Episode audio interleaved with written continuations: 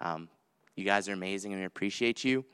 So, for announcements, it's going to be short and brief. Um, so, first of all, Grief Share begins this week. And yeah, just please check the bulletins.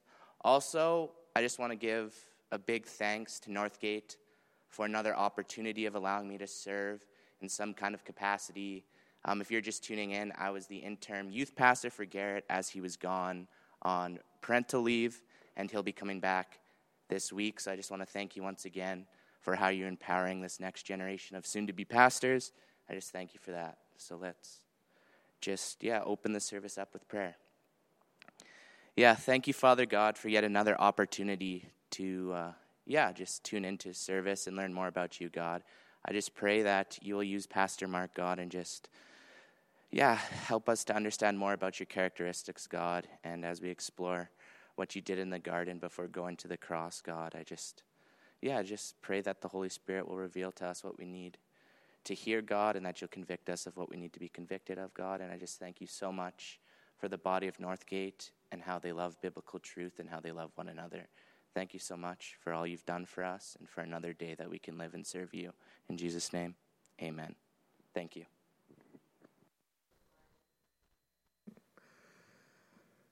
Good morning. Uh, if you have your Bibles, I hope you do, uh, turn with me to the Gospel of Matthew, chapter 26. Uh, as we are continuing uh, to follow Jesus in his final days, in these, this time leading up to Easter, uh, and this morning uh, we are following Jesus into the Garden of Gethsemane. And it was actually pointed out to me this week that um, two of the greatest spiritual battles in the history of the world uh, were fought in gardens the Garden of Eden and the Garden of Gethsemane. Uh, the first one was by Adam as he yielded to temptation and fell into sin. And the second was fought by Jesus as he yielded to God and paved the way to forgiveness. If you'd like to follow along with me, uh, we want to read that account of Jesus in the Garden of Gethsemane in Matthew chapter 26, uh, verses 36 to 46. It says, Then Jesus went with them to a place called Gethsemane. And he said to his disciples, Sit here while I go over there and pray. And taking with him Peter and the two sons of Zebedee, he began to be sorrowful and troubled.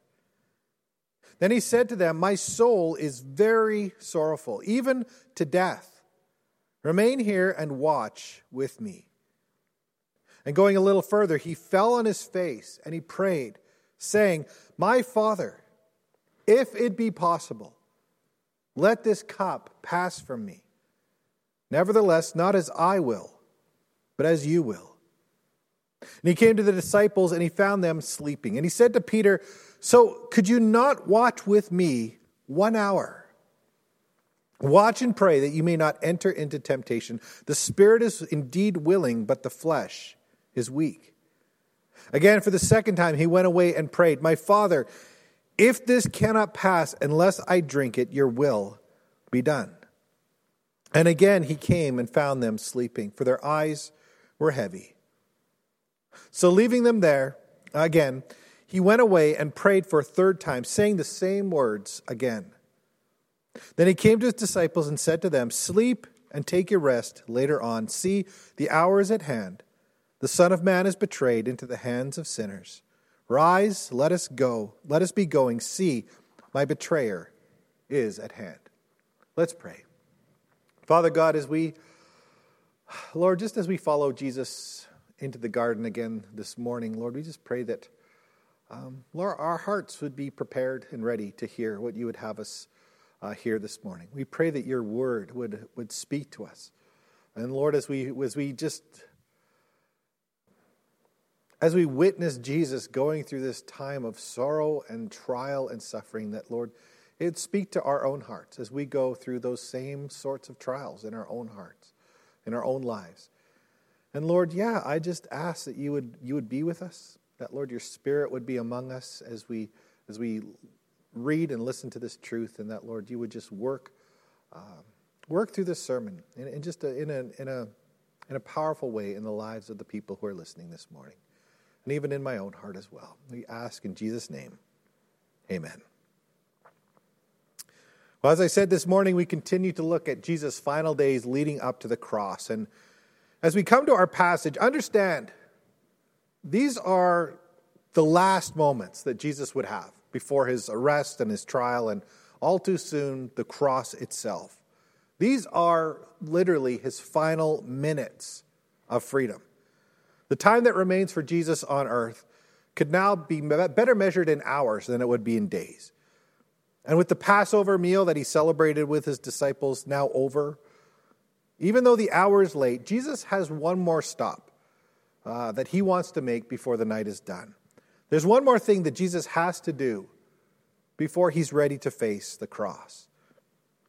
And Max Lucado, in his book, uh, The Angels Were Silent, he sets the scene for us. As he writes, It's nearly midnight when they leave the upper room and descend through the streets of the city. They pass the lower pool and the exit the fountain gate and walk out of Jerusalem. The roads are lined with fires and tents of Passover pilgrims. Most are asleep, heavied with the evening meal. Those still awake think little of the band of men walking through the chalky roads. They pass through the valley and they ascend the pass which will take them to Gethsemane. Someone within the city walls, the twelfth apostle, darts down a street, his feet have been washed by the man he will betray. His heart has been claimed by the evil one. And he runs to find the chief priest. The final encounter of the battle has begun. As Jesus looks at the city of Jerusalem, he sees what the disciples can't. It is here on the outskirts of Jerusalem that the battle will end. And Jesus knew it. He knew that before the war was over, he would be taken captive. He knew that before victory would come defeat. He knew that before the throne would come the cup. And he's afraid. He turns and begins the final ascent to the garden. When he reaches the entry, he stops and turns his eyes towards his circle of friends. It will be the last time he sees them before they abandon him. He knows what they will do when the soldiers come. He knows their betrayal is only minutes away. But he doesn't accuse and he doesn't lecture. Instead, he prays. And that's where we find Jesus in the garden called Gethsemane. And Gethsemane was known as a place where olives were actually pressed into oil. That's literally what the name Gethsemane means it means oil press. And while the garden that Jesus was in was it was likely beautiful and fragrant and a peaceful place. Tonight it would be a place where Jesus himself would be pressed. A place of pressing. As we read Matthew 26, we're told in verse 36 Then Jesus went with them to a place called Gethsemane, and he said to his disciples, Sit here while I'll go over there and pray. And taking with him Peter and the two sons of Zebedee, he began to be sorrowful and troubled. Then he said to them, My soul is very sorrowful, even to death. Remain here and watch with me. And reading those words and just even knowing what Jesus is about to face, I wonder if it's hard for Jesus to believe the time had finally come. I mean, for 30 years, he had lived his perfect life, and for three years, he had ministered to others, healing the sick, caring for the outcasts and the unloved, teaching people, offering grace to sinners, and in it all, trying to point people to his Father in heaven. But now the moment had come when all of that was behind him. And all that Jesus had before him now was the cross. And Matthew lets us know that in facing that truth, Jesus doesn't want to be alone. So he takes with him his disciples, especially the three who are closest to him Peter, James, and John. And with them near, Jesus then sets his heart to prayer. Because prayer is the one consolation and comfort that Jesus has left at that moment. And it's a moment where Jesus' own words give us a window into what he was feeling and the level of, of turmoil that was arising in his soul. He says in verse 38 My soul is very sorrowful, even to death. Jesus was telling his disciples with vivid clarity, I, I'm really troubled here. I, am beyond troubled. I am distressed. I am distraught. I'm, I'm overwhelmed. In the message paraphrase, Jesus' words are I feel bad enough right now to die. And no artist or poet or scholar could ever hope to portray the anguish that was beginning to sweep over Jesus' soul when he stood in that garden. Because Jesus knew what was about to happen. In fact, for Jesus, there was no getting around it. The cross was simply part of Jesus' life. The cross was the reason that the Word took on flesh in the first place. And right from his birth, the shadow of the cross loomed before Christ. Charles Swindoll writes in his book, The Darkness and the Dawn, he says, The two more memorable paintings that I have seen bear the same title, The Shadow of the Cross. The first picture is a scene inside Joseph's carpenter shop where Joseph is working alongside Jesus. And Jesus is portrayed as a young teenager, and he's paused from his work to look out the shop window, and he stands at full height, stretching his arms wide. And in doing so, he is casting an ominous shadow across the wall behind him, the shadow in the form of a cross. The second painting depicts Jesus as a little lad running with outstretched arms to his mother, the sun at his back, and casting upon the path before him as the dark shadow of the cross. And Swindoll says both paintings leave the indelible impression on the viewer that the cross was with Christ from the very beginning. For Jesus, the cross was the looming reality throughout his life. But on every other day, the cross was still off in the distance. Every other day that Jesus lived was not the day that he would be called to suffer in that way. Every other day was not the day that he would have to lay down his life. But today was not every other day. Tonight, this night, was the night that Jesus would feel the nails and bear the cross. And that reality was becoming all too real for Jesus as the night was slipping away. Because as I've told you before, the brutality of the cross, I think, is something that is lost on us in our modern world. We're so comfortable, everything's so sanitized. Most of us will never even know a fragment of the kind of pain Jesus experienced on the cross, and we will count ourselves lucky for it. The cross was an instrument of torture designed to produce the greatest degree of shame, to inflict the maximum amount of pain for the longest period of time before inevitably ending in death for the person who suffered it. It was a form of torture and suffering so unique and so terrible in its brutality that the ancient world actually invented a new word to describe it. And it's a word you know today excruciating, made up of two Latin words, ex, which means out of, and crux, which we get crucifixion from, which literally means the cross. Excruciating is of the cross. So Jesus knows what is about to happen to his body. And yet, as horrifying as that suffering is going to be, I think Jesus also knew that physical pain was only part of what he was about to experience. Because Jesus knew that upon that cross, and for the first time in his life, the first time since creation began, the first time in eternity itself, Jesus was, would also know sin. On the cross, the wrath of God for all the sin of the world would fall upon the Savior. And when that happened, the Father himself would be forced to turn away from his Son. Jesus was about to know what it meant to be God forsaken to the extent that when he was dying on the cross, he would look to heaven and cry in Matthew 27, verse 46, My God, my God, why hast thou forsaken me? It was a moment when father and son would be torn apart. And when that happened, Jesus would be left to experience death all alone. And you know, I think alone is a word that we have learned a new appreciation of us for, for this year. You know, with COVID 19, it's been a year where the idea of loneliness, of being alone, is far more real and far more personal to us than it probably ever has been. I mean, we've seen families separated, we've been distanced from friends, and even spouses have been kept apart, you know, for their own safety. Even when one's in the hospital, even when one is facing the very end.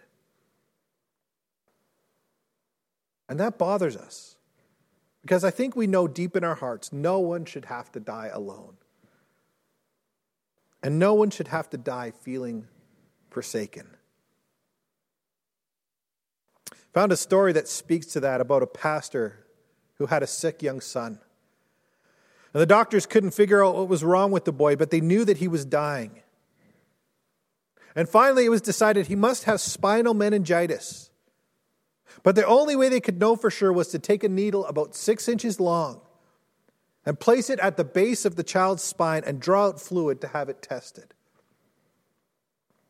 The problem was if the son moved, the needle might hit a nerve and the son could be paralyzed from the waist down. As the doctors prepared the boy for surgery, the son grew more and more afraid. And the father went in to try to comfort his child, but when the son saw his father, he held out his arms and just screamed, Daddy, help me! Daddy, don't leave me! But the doctors immediately saw the danger the son was in, and they asked the father to leave the child so that they could hold him down and do the procedure.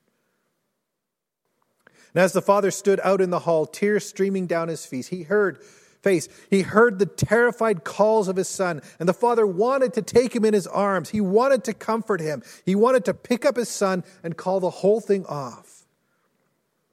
But he knew that he couldn't. The father knew that this was something that his son had to face, and he had to face it alone. And that's the weight of the burden that was pressing on Jesus' soul that night in Gethsemane so long ago. And the only comfort that Jesus could, could find was in calling out to his Father in prayer one last time before that burden came upon him. And we read about that moment beginning of verse 39. It says, And going a little further, he fell on his face and he prayed, saying, My Father, if it be possible, let this cup pass from me. Nevertheless, not as I will, but as you will.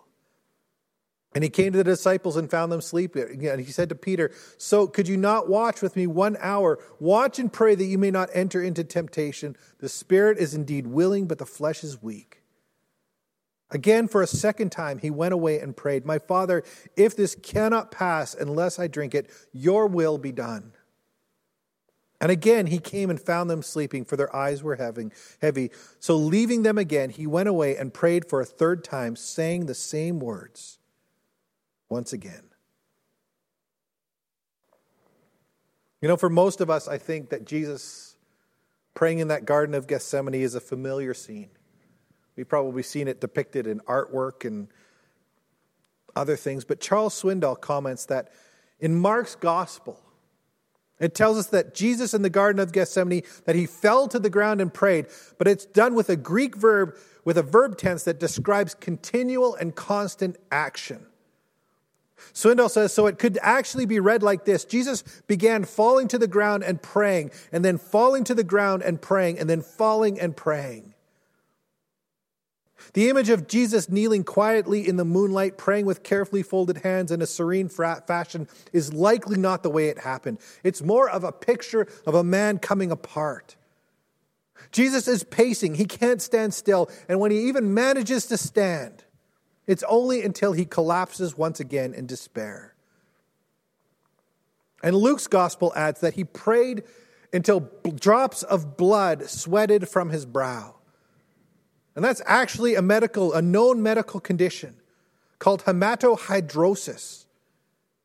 And it says it can occur in individuals who are, quote, suffering under extreme levels of stress.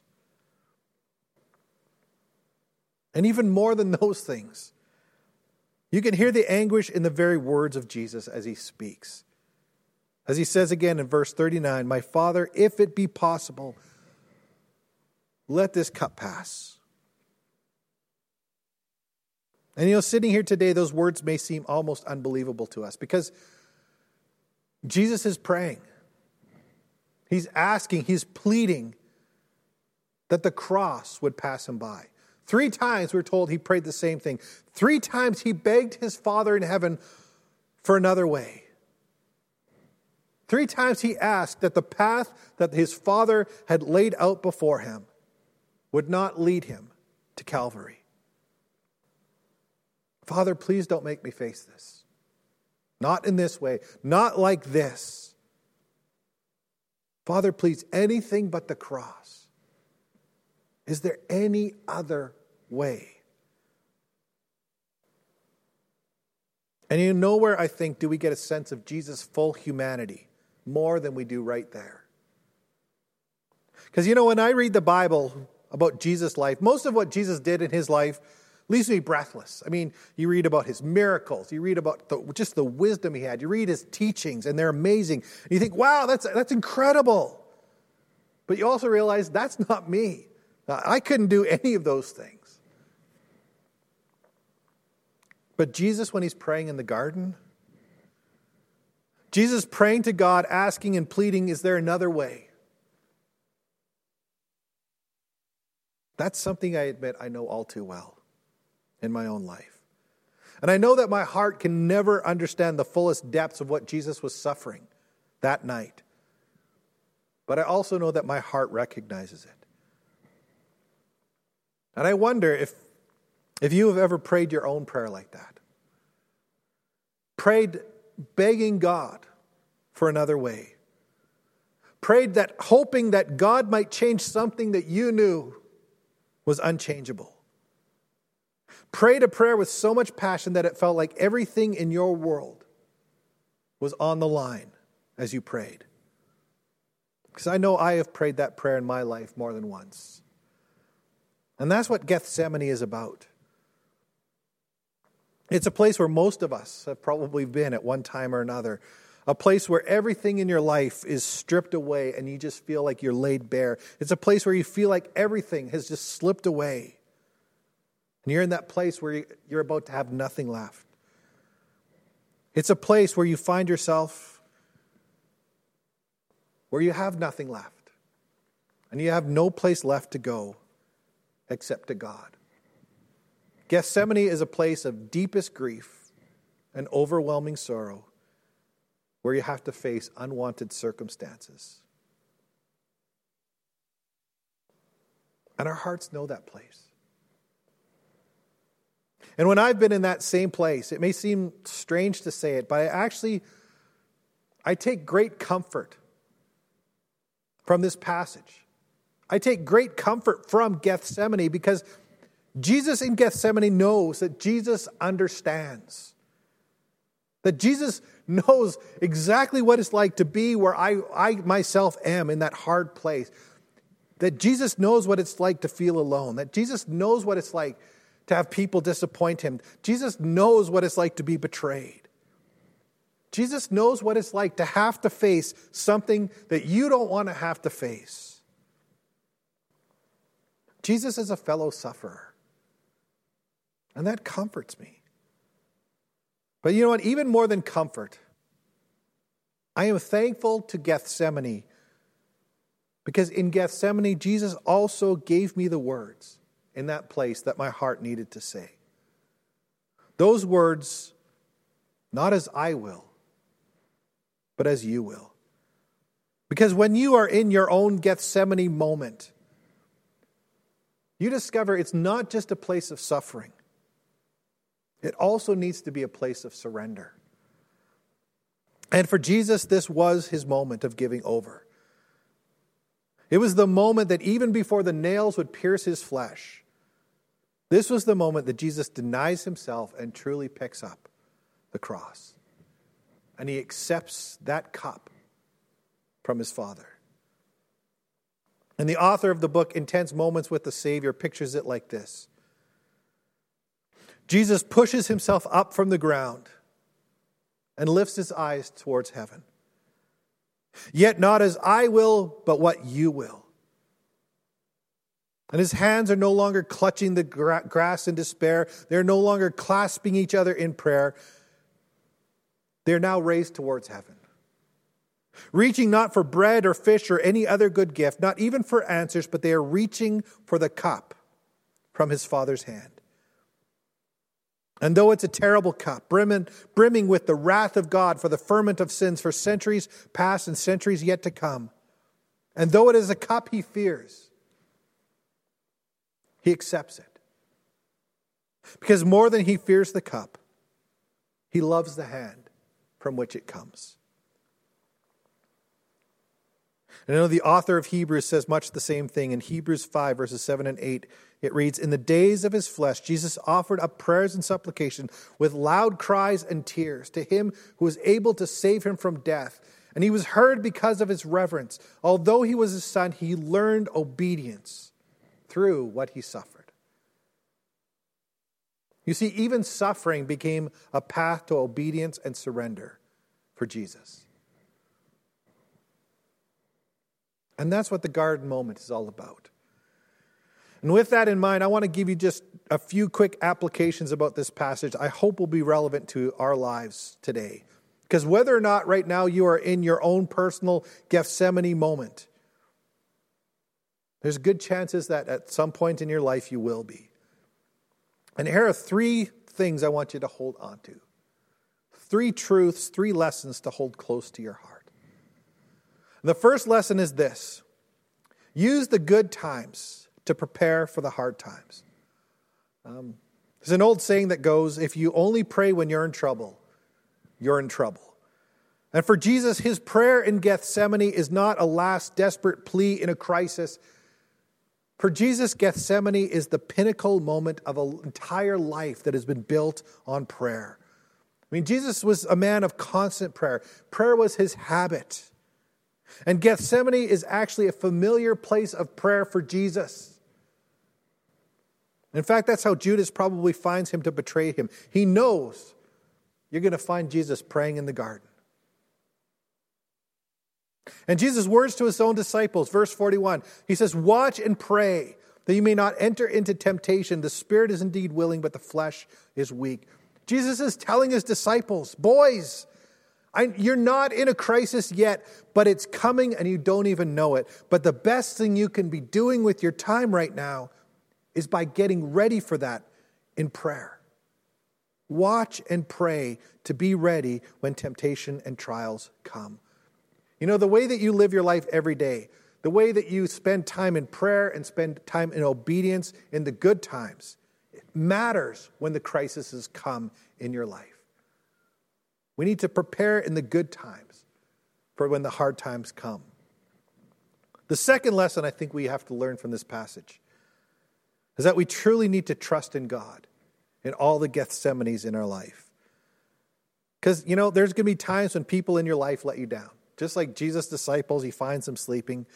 Um, you know, sometimes you depend on those people and they let you down. I mean, you wanted them to be there for you. You were hoping they would have your back, that you're hoping that they would help in some way that they didn't. And it's hard. But try not to be too hard on those people either.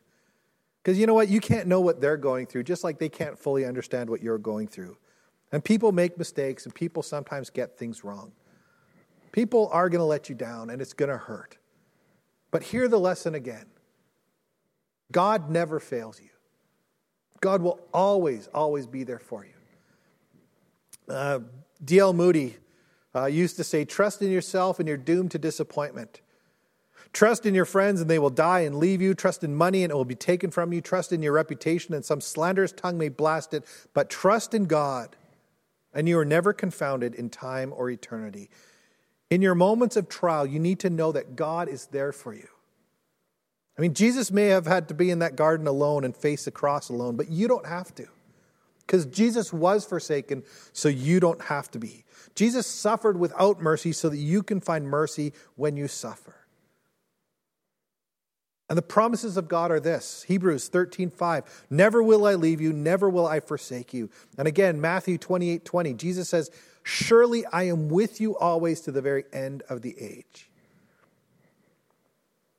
Life can offer us, many unexpected op- obstacles. My, life can be full of dangers and sorrows and the deepest of heartaches, but we can take comfort from the fact that we truly never have to face any of those things alone because God is with us and He will never fail us. And that brings us to our last lesson, probably our big lesson this morning. And that lesson is that in all of these things, we need to learn to surrender to God's will in all things.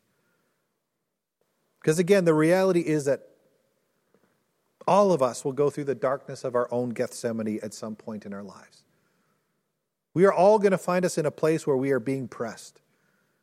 We will all experience trials and sufferings, and it's in those moments of life that we have to choose. Choose what we're going to hold on to, choose what we will trust in, choose who we will follow. We must choose whether or not we too will pick up our crosses and accept what God has for our life. And you know, in these next few weeks, as we follow Jesus to the cross, leading to up to Easter. There's no better way to get our hearts ready for Easter than to make the same choice in our lives that Jesus Christ makes in this passage. To choose to do and accept the will of God for our lives. To say, not as I will, but your will be done. In fact, that's not just an Easter thing. There's no better way to live than to make that exact same choice each and every day of our lives. In fact, that's what Jesus, I think, had in mind when he tells his disciples in Luke chapter 9, beginning of verse 22, saying, The Son of Man must suffer many things and be rejected by the elders, chief priests, and teachers of the law, and he must be killed and on the third day be raised to life. Then he said to them all, If anyone would come after me, he must deny himself and take up his cross daily and follow me. For whoever wants to save his life will lose it, but whoever loses his life for me will save it. For what good is it for a man to gain the whole world and yet lose or forfeit his very self? And you know, with those words, Jesus cuts to the very heart of what it means to be a follower of Christ. Choosing the will of God over our own, dying to self and living for Christ. And it's been that way from the very start this choice that we have to make. You know, in the Garden of Eden, mankind chose to do his own will, and it brought sin and death into the world. But in Garden of Gethsemane, Jesus chose the will of God, and it brought freedom and life and salvation to each and every one of us. And we need to make that same choice to surrender, to do that every single day, to make those words our own, to make those words the words we live our life by. Your will be done. I just want to close this morning with a poem and a prayer that was written by an author named Ken Gire that I think says what we all need to hear. It says, Dear man of sorrows, thank you for Gethsemane. Thank you for a place to go when there's no place to go but God. For a place to pray and to cry and to find out who I really am underneath the rhetoric. I know that sometime, somewhere, some type of Gethsemane awaits me, just as it did you. I know that someday a dark night will fall upon my soul, just as it did yours. But I shudder to think about it about the darkness and the aloneness and the despair. Prepare me for that dark night, Lord. Prepare me now by helping me realize that although Gethsemane is the most terrifying of places, it is also the most tranquil. The terror comes in realizing that I am not in control of my lives or the lives of those I love. But the tranquility comes in realizing that you are. Help me when it's dark and I am alone and afraid. Help me to put my trembling hand in yours and trust you with my life and with the lives of those I love. Someday I know I will wrestle with circumstances that are beyond my control that some sort of suffering will pin me to the cold, hard ground. But when that happens, Lord Jesus, help me to realize that the victories of heaven are the defeats of the human soul, and that my strength is not found in how courageously I struggle, but in how completely I surrender. This year, as we approach Easter, remember Gethsemane. Remember that Jesus Christ Himself denied Himself and chose the cross. And remember that His call, that call is the same that He gives to us each and every day. His call is for His followers to do the same, to pick up our crosses and follow him, to pray as Jesus prayed, and to live as Jesus lived. Because it is in the Garden of Gethsemane, as Jesus is facing the inevitability of his own death, that Jesus actually shows us and teaches us the way that we should live. By saying, Not our will, but God's will be done. Let's pray. Lord, um, This morning, it's been a hard lesson. A hard lesson for me, and I'm sure a hard lesson for many who are listening, because, Lord, Gethsemane brings us to that place that none of us want to be. And yet, Lord, even as you taught your disciples to pray, Your kingdom come, Your will be done on earth as it is in heaven. Jesus in the garden shows us how just powerful and how timely that prayer is that surrendering ourselves to you and your will.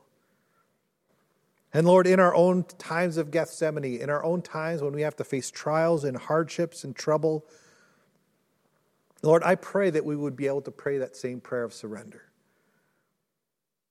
In fact, we pray that each and every moment of our lives, we would be able to pray that prayer of denying ourselves and picking up our crosses to follow you. And Lord, that in doing so, even though those moments are so hard and so difficult, that we might find just the freedom and the peace, and even at the times the joy that is to be discovered in surrendering and living fully for you in all that we do. Um, yeah, Lord, thank you for Gethsemane. Because even though, Lord, it's a place none of us want to be, Lord, it is exactly how we need to be living. We thank you for this. I pray that you would just apply it to our hearts. In Jesus' name, amen.